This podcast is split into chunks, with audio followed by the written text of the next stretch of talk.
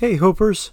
Today's devotional is called Bitterness or Forgiveness, and I'm taking it from Ephesians chapter 4, verses 31 and 32.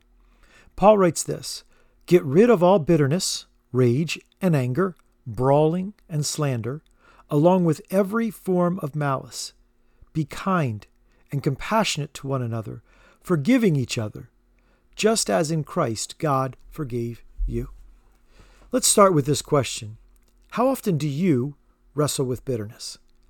How often is bitterness a battle line in your life? Maybe for you, it is one of your frontline battles. It's one of those lines that always shows up because your makeup values, by the, by the design of God, values what is fair and what is right. And anytime you see or experience something that is off, something that's out of bounds or over the line, it digs deep and you struggle with that feeling of bitterness. Or maybe it's not so much your makeup as your experience. Maybe you've been hurt so deeply and you live in the fallout of that hurt every day. It feels like it is impossible for you to let go of this feeling of bitterness. Of course, you may deal with it even if it's not your particular feeling. Someone else may be bitter at you, and you may live in the fallout of their bitterness. What is bitterness? Bitterness is an internal grudge against someone for a perceived wrong or injury. It is feeling pain because you believe you have been hurt. Sometimes the injury is real and, and genuinely that person's fault. What they did was wrong. It caused loss, hurt in your life, and you feel it because it's real. Other times, the injury is in how you look at the situation. The person on the other end wishes you could see what they actually meant to do or were trying to do, or maybe you just completely misunderstood them and they don't even know that you have misread them. So bitterness can be real or imagined, but the feeling is always the same. It is this angst, it is this tightness inside of you, an internal grudge against someone. Now, the apostles in the New Testament the followers of Jesus, who basically wrote the New Testament for us, have made it pretty clear that we are not to live in bitterness. It is something we're supposed to deliberately reject. And they learned this from Jesus. Jesus, if you'll remember, was an example of forgiveness. He forgave those who hung him on a cross. He told stories meant to challenge us towards forgiveness. Stories, famous ones like the prodigal son, where the son insults the father and the father forgives the son. And then the other son insults the father and the father forgives that son. But the older son has a hard time forgiving the younger son, living stuck in bitterness. And the moral of that story clearly is to be like the father, not like the older brother or like the younger son, to be like the father who forgives. We, Jesus tells a story about an unforgiving servant who owed a, a very powerful ruler tons of money, hundreds of years' worth of wages. And the king forgave him that debt. And then he went out in bitterness and got someone who owed him very, very little, almost unimaginably small in comparison with the debt he had just forgiven. But that man would not forgive the debt that was owed to him, even though he had been forgiven much. And so he was he faced the consequences of that in that story. Here, Paul describes bitterness and what we should do with it simply get rid of all bitterness. Get rid of it, remove it. Get it out of your life. We're not told exactly how here, but we are warned that bitterness is a progressive thing.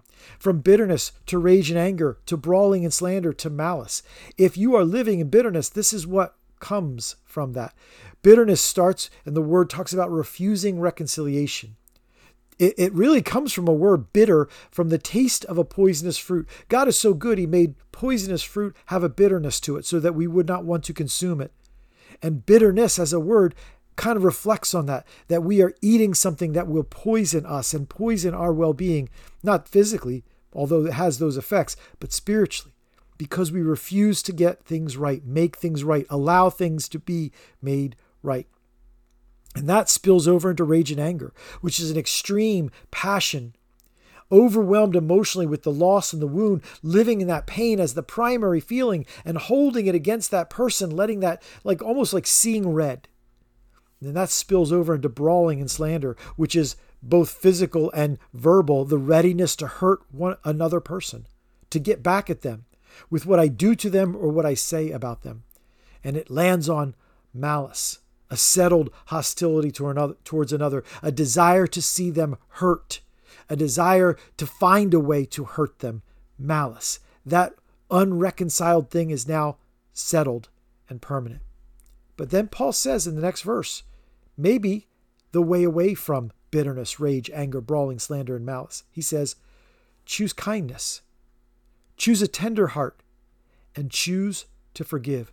Choose to let go of the hurt, to absorb the loss and the unfairness. Not because we are doormats that just take a beating, but because as people of faith and children of God, we believe that God can sort out what should happen. We follow one who forgave those who crucified him because Jesus believed that God's purpose was playing out in his suffering, in what was being done wrong to him. And his heart was for those who were doing the wrong that they would know the forgiveness of God. Jesus entrusted them to the Father. Let God be the judge, let God be the one to set things straight. Whenever we begin to judge, we allow bitterness to take hold. And we don't even have to express it, although many people do on social media. But when we allow judging to become a part of the way we look at the world, you shouldn't this and you shouldn't say that, we start to allow bitterness to take root. Instead of embracing the example that Jesus set in forgiving, living with a heart that is gracious towards those who do you wrong. Now, is forgiveness meaning that they deserve to be forgiven?